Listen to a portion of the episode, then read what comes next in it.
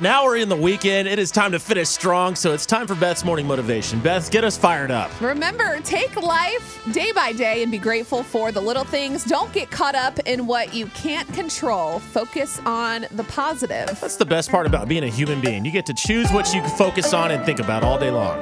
Each day is a gift, and we woke up today, so be grateful for it. Look at this beautiful sky we have right here in San Antonio. Thank you for listening.